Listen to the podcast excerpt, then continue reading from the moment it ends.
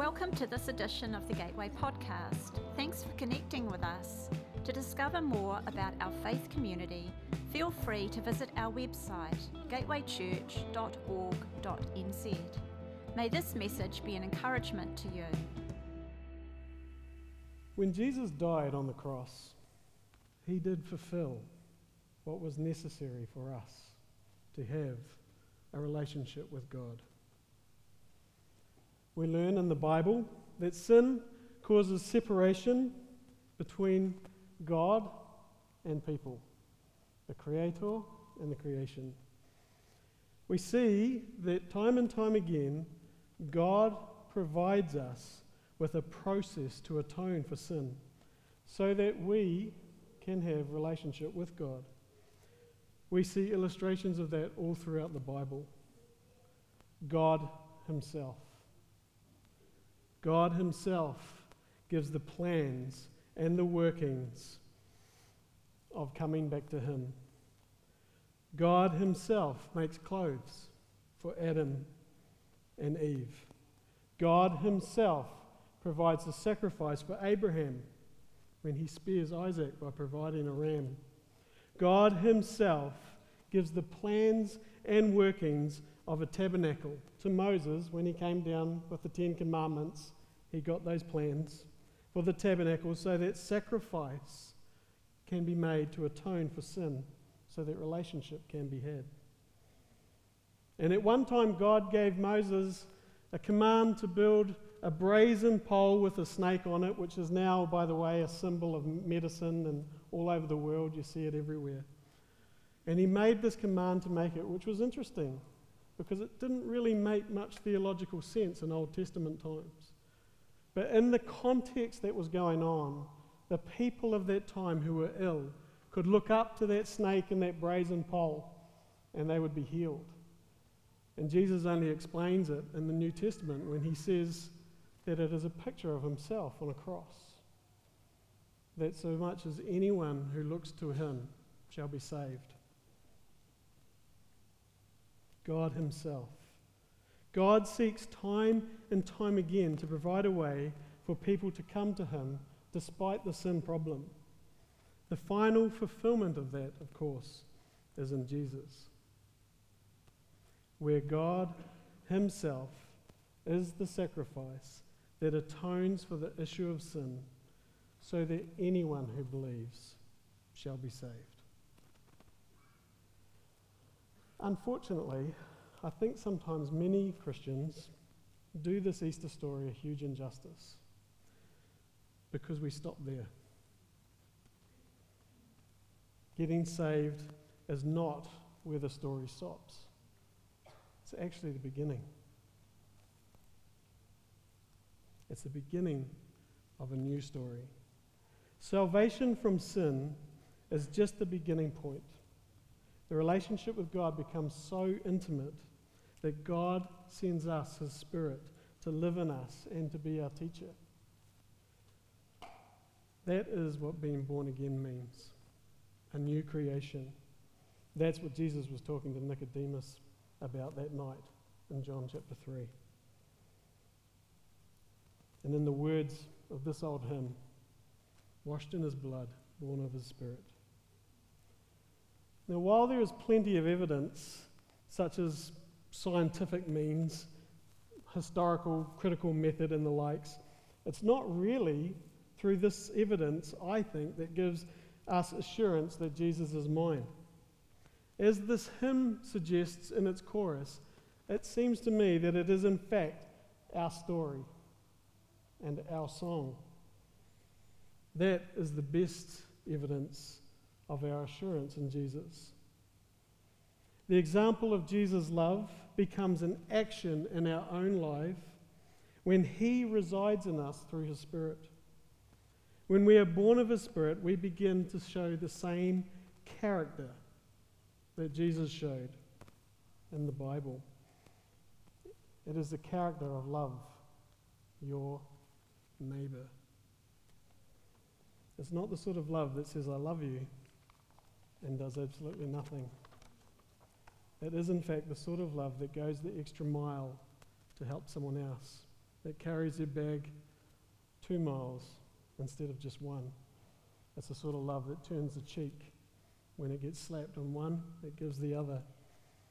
And like the Good Samaritan story that Jesus gives as an example, it's a love that seems to find a way to fill the needs of others. That when it is in the power for us to act, we do. Our story, our song, changes when Jesus comes into our life from one that is ultimately self pleasing and selfish to one that seeks to be helpful and charitable towards others. To love your neighbor, Jesus style. This challenge, this change, sorry, this love becomes our blessed assurance that Jesus is mine. And it ultimately becomes evidence to others as a foretaste of glory divine, where the kingdom of God is revealed by our love for one another. It is a witness to the kingdom that we are commissioned by Jesus to bring through that same love that he demonstrated. Throughout recent times, there have been many, many great leaders who have demonstrated the same sort of principle that Jesus demonstrated. Many have openly told that Jesus was their source of inspiration. Mahatma Gandhi sought a non violent approach when removing his oppressors from his people.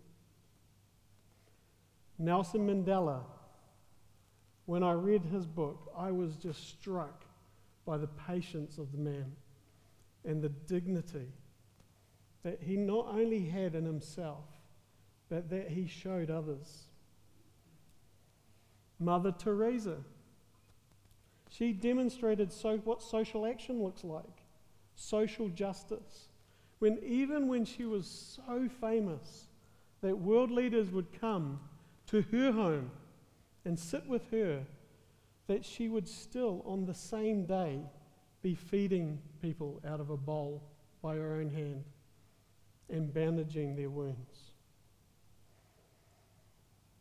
Martin Luther King died for his vision of equality and equity for every people to be able to look each other eye to eye. When I think of these people, I think they deserve a lot of respect. And I think that Jesus, at the very least, deserves this respect. But I think Jesus even deserves more. I might be influenced by any of these people, they did die. And they did not resurrect. And they didn't fill me with their spirit so that I could go on and do loving acts and services to my neighbour. Jesus died for his people, the whole world, in fact, you and I. But three days later, he resurrected so that we can be filled by his Spirit and take up his mission to love the world as ambassadors for his kingdom.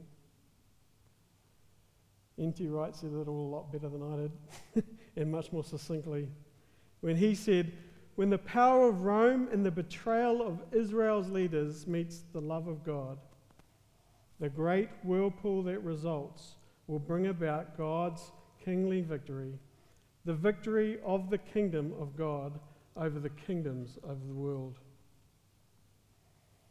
It wasn't a victory by some ruler wearing a suit of armor oppressing people. It wasn't the victory that we see in our TVs and our shows. It was a victory where a man laid his life down and died. Jesus said, Greater love has no man than this, than to lay his life down to his friend, for his friends. But he not only said it, he did it. That is the love that gave him victory. Victory over the other kingdoms And I think that means spiritual kingdoms, I think that means physical kingdoms, I think that means places of authority. Notice Jesus didn't raise any army, he didn't start a hashtag movement, he didn't sit and lobby the government from his social media. But instead, what he did was he got out amongst the people and he loved sacrificially. He healed the sick, he cleansed the lepers, he cast out demons, and he raised the dead. He fed the hungry. If we choose to believe it, we have that same love in us to continue that victory. The victory of laying your life down to feed the hungry, give water to the thirsty, clothe the naked, visit the prisoners, heal the sick, cleanse the lepers, drive out demons, and raise the dead. I believe that. Isn't it a crazy kind of topsy turvy, upside downness of the kingdom of God? Who, where humble servants are called great. It doesn't stop with Jesus dying. N.T. Wright goes about to talk about Jesus' resurrection. he says, This is the real beginning of the kingdom. Jesus' risen person, body, mind, heart, and soul, he is the prototype of a new creation. A prototype. That's something that is modeled for us all to aspire to be. It's the correct version. I realize that there's absolutely no blessed assurance in Nelson Mandela and others, but there is in Jesus. His spirit drives me to be like him, to change my life. He's the prototype. And he not only changes my life, but he changes my family's life, he changes my city, and he can change the world with his love. He said in John chapter 13, verse 34, A new commandment I give you love one another as I have loved you, so you must love one another. By this, everyone will know that you are my disciples if you love one another.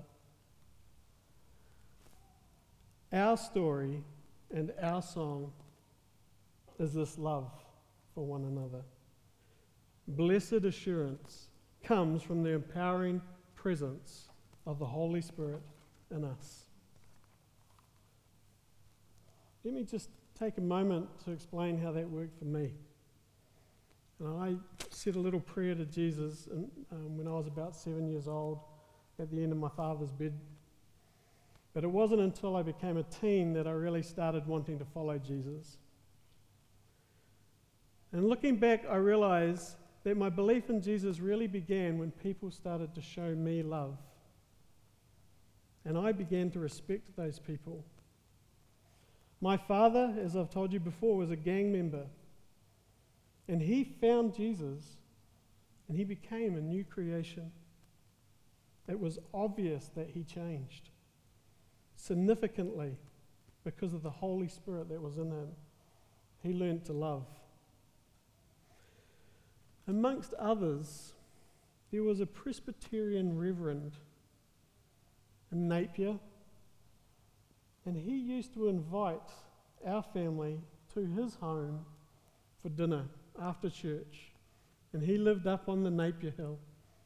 And his beautiful house, I thought it was a beautiful home. I think it belonged to the church. And he would have this crazy family come and sit at his table with his family and I would play with his children's toys. And I'm sure sometimes I, I knew that people wondered if I was pocketing those toys. I read his Asterix books. And in that whole time that I was at their house, they just showed us love, and I knew it. I felt it. It cut through the stigmatism that I lived under. In other places, I felt it, but not in this place. My family had a reputation, everyone knew us. But these people, these people lived with blessed assurance that Jesus was theirs. And their story and their song reflected to me the song of Jesus. I was loved by them, and I loved them. I admired them. I admired them and my Father because of the love that they showed me, and I wanted to be a part of that. In truth, it took me a while to understand what this love thing was all about. Because in the beginning, I had a lot of energy, you can imagine. And God took that energy in my early days and He directed it. I became an evangelist with some zeal and passion, but it wasn't very loving necessarily. But God redirected the zeal and passion, this energy that I had, into that. And in 1990, I was only uh, 13, 14 years old, and we did a we took days off school to go to a conference, uh, to go to a nationwide evangelism uh, program called Rise Up Together New Zealand, which ended in the Commonwealth Games in Auckland. And it was all zeal and passion. And that zeal and passion then took me to um, China, where I smuggled Bibles. And at about that time, when that was happening, I met Anna, who's now my wife. And I was amazed at her family. Because here was a family who had spent time in Papua New Guinea in the middle of flipping nowhere and had spent time in the Solomon Islands just to show this love of Jesus. And I admired them and I wanted to be part of it. This is how our lives demonstrate for others that the kingdom of God is coming. A foretaste of the divine and it's noticeable that we change. And it's noticeable that we are different. Jesus said that they will know us because of our love for one another. Paul talks about this blessed assurance Jesus is mine. Oh, what a foretaste of heaven divine. And some of my favorite verses in the Bible in Romans chapter 5, we're going to go through verses 1 to 9. Paul says, Therefore, since we have been justified through faith, we have a peace with God through our Lord Jesus Christ, through whom we have been gained access by faith into this grace which we now stand. Well done, Paul. That's Easter in a sentence. And the next bit, but we boast in the hope of the glory of God. You hear that? We boast. How do we boast? Well, I think it's the love that we show for one another. That's the boast Paul's talking about. And you'll see that the context of the scripture is that in just a moment. Paul is saying that our love that we show for other boasts of the hope of the glory of God. The infilling, empowering presence of his spirit that leads us to love like Jesus highlights the kingdom of God. It is our hope to see more and more of the fulfillment of Jesus' mission on earth. Oh, what a foretaste of glory divine. This is your story and your song when you love as Jesus loves and bring change to this world. Verse 3 Not only so, but we also glorify glory in our sufferings because we know that suffering produces perseverance, perseverance, character, and character, hope. And hope does not put us to shame because God's love has been poured out into our hearts through the Holy Spirit who has been given to us. You know, sometimes you think, why suffer? And I've heard lots of times that as Christians we suffer because we're persecuted. And I agree with that. I understand that. But I think that this suffering here links to the love again. Remember agape, the word for love in the Bible? It means to be charitable, altruistic, it serves, and it suffers. It means that we have to give up some stuff. That when we can help, we do. And you know that sometimes that hurts. God's love has been poured into our hearts through the Holy Spirit so that we can do that. These are the old hymn lines again washed in his blood, born of his spirit. Verse 6. You see, at just the right time, when we were still powerless, Christ died for the ungodly. It is very rare, very rarely, that anyone will die for a righteous person. Though for a good person, someone might possibly dare to die. But God demonstrates his own love for us in this. While we were still sinners, Christ died for us. To love our neighbour is not just to love those who we have friendships with, but it's not just to love those who have the same ideology as us, or the same religion, or the same ethnicity, or the same culture. It has to go beyond those things. Jesus died for us even when we weren't his friend, even when we didn't believe him. And we've learned at this church recently and over the years that grace precedes the law. God accepts us so that we can change. That it's for acceptance that we do change. If you just look at my life, when people accepted us, change happened. Change is an inevitable part, inevitable part of the Holy Spirit in us. It happens. You can bet your boots it's going to happen. You don't need to worry about it. If God is there, the person has found Christ, and they're full of the Holy Spirit, they're going to change. Acceptance comes before change. God loves us so that we can change. In my story, people loving me just made a huge impact in my life. That is love that comes from God. I love that in the story of the Good Samaritan, when Jesus is speaking about what it means to love your neighbor, that he's speaking to a bunch of Jewish people. And the hero of the story is a Samaritan. And so Jesus is making a point. A Samaritan. Verse 9 Since we have been justified by his blood, how much more can we be saved from God's wrath through him? For if, while we were God's enemies, we were reconciled to him through the death of his Son, how much more, having been reconciled, shall we be saved through his life? Not only this, but we bo- also boast in God through our Lord Jesus Christ, through whom we now receive reconciliation. It's Easter.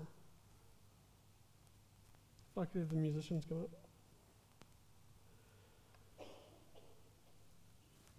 So then, what has Fanny and Phoebe taught us in this hymn? What is the take home point for Easter 2021? Love in action is an essential part of our assurance that Jesus is mine. If we love others in the way that Jesus teaches us in the Bible and through his infilling presence of the Holy Spirit, then it affects us so that our experience so that we can experience what Jesus is all about and give that experience to others. We literally overflow the Holy Spirit so that other people can feel what Jesus is about. And we, our story and our song become a blessed assurance that Jesus is mine. Remember, works without love is a resounding gong. Love without works is nothing but dead and selfish. A big noise and a lot of hot air. A hashtag movement or an armchair activist initiating change from Facebook is not going to do it. I believe that we need to honor what Jesus has done by letting his love be known by our love for one another. A love that lays down our lives, sacrifices, suffers, love that has been given to us because we are washed in His blood and flows out of us because we are filled with His Spirit. Let people know by our actions. Let them have a foretaste of heaven divine because of our story and because of our song. Blessed assurance, Jesus is mine. Thanks for listening. If you'd like to know more about our faith community, feel free to visit our website gatewaychurch.org.nz.